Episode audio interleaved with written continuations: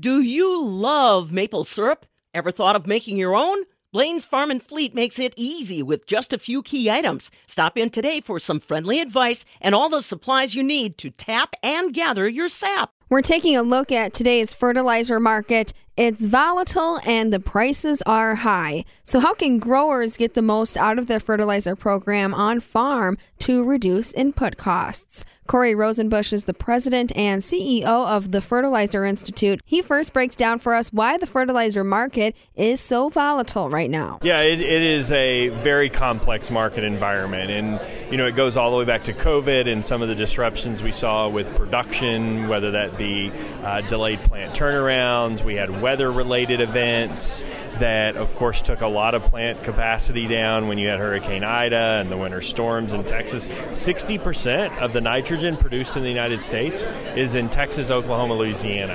And so those weather related events impact supply. So we've started to come back from all of that, but then you add in geopolitical events like China, that's the world's largest producer of fertilizer. 40% of our phosphates are produced in China, blocking all of their fertilizer exports. So completely removing any exports from the market.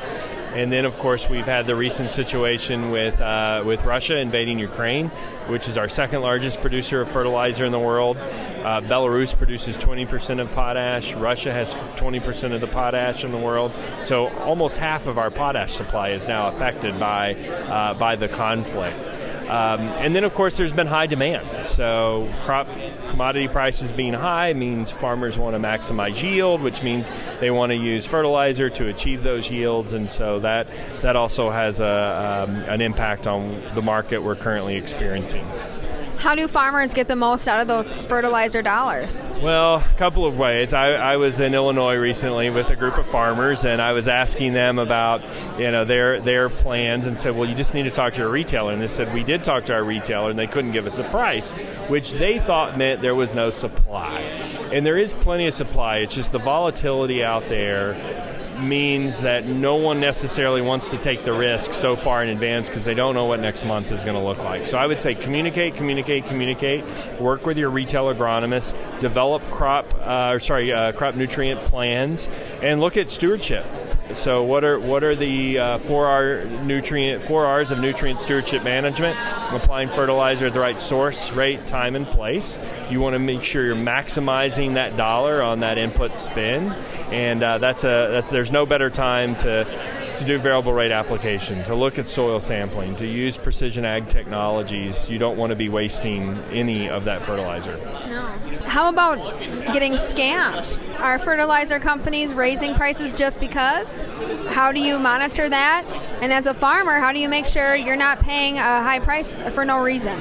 Yeah, so good question. It goes back to, to communicate with your retailer. Uh, you know, the retailer is there to serve the farmer, and, and at the end of the day, if the farmer's not profitable, they don't have a business either. So I think that communication is key.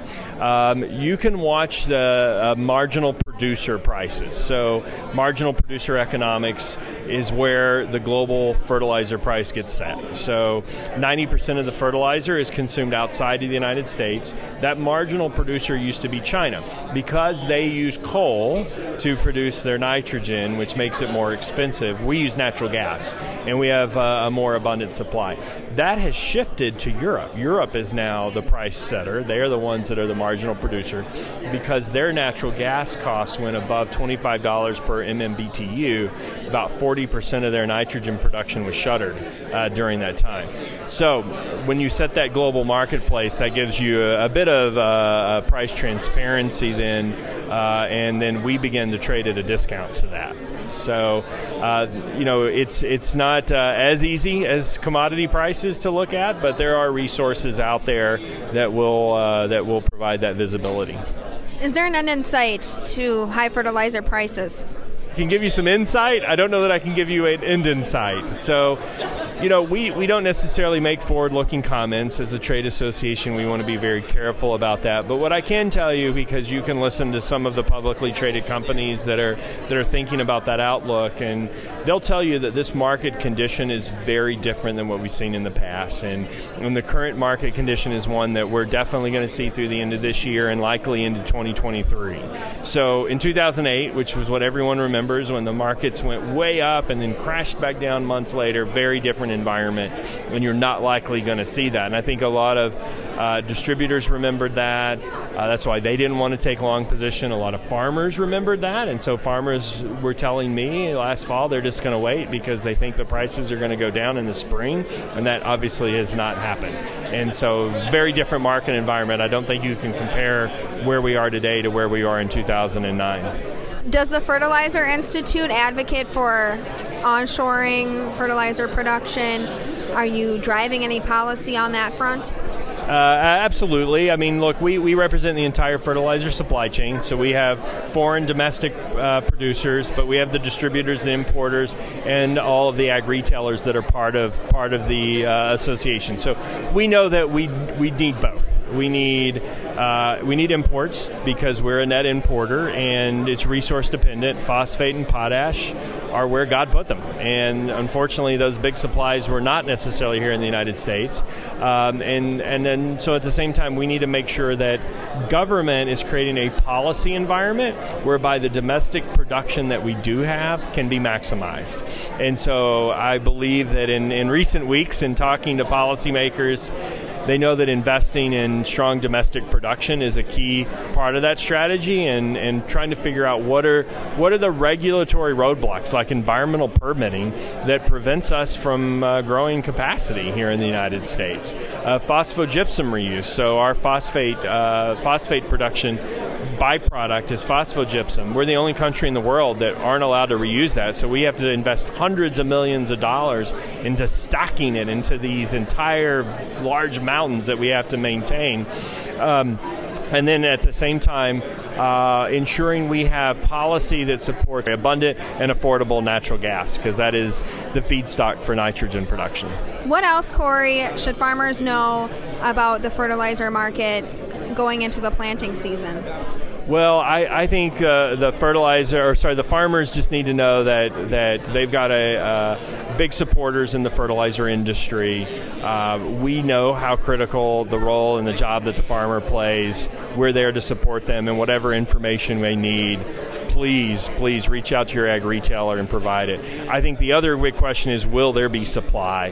And I, I can say that from uh, our outlook going into the spring, there will always be some pockets of disruption that we always have with a just in time commodity that's applied in a very narrow window. But generally speaking, I think we're feeling pretty confident about supply and that farmers will be able to get what they need for the spring. So uh, go talk to your local supplier and uh, make sure that you're planning well in advance advance. You heard it from Corey Rosenbusch, the president and CEO of the Fertilizer Institute. For the Midwest Farm Report, I'm Stephanie Hoff. Food, water, shelter, and nesting are all vital to attracting birds to your backyard. Multiple food sources are also helpful. Shop a wide variety of feeders, waterers, and bird food at Blain's Farm and Fleet to keep your feathered friends happy and healthy all year long.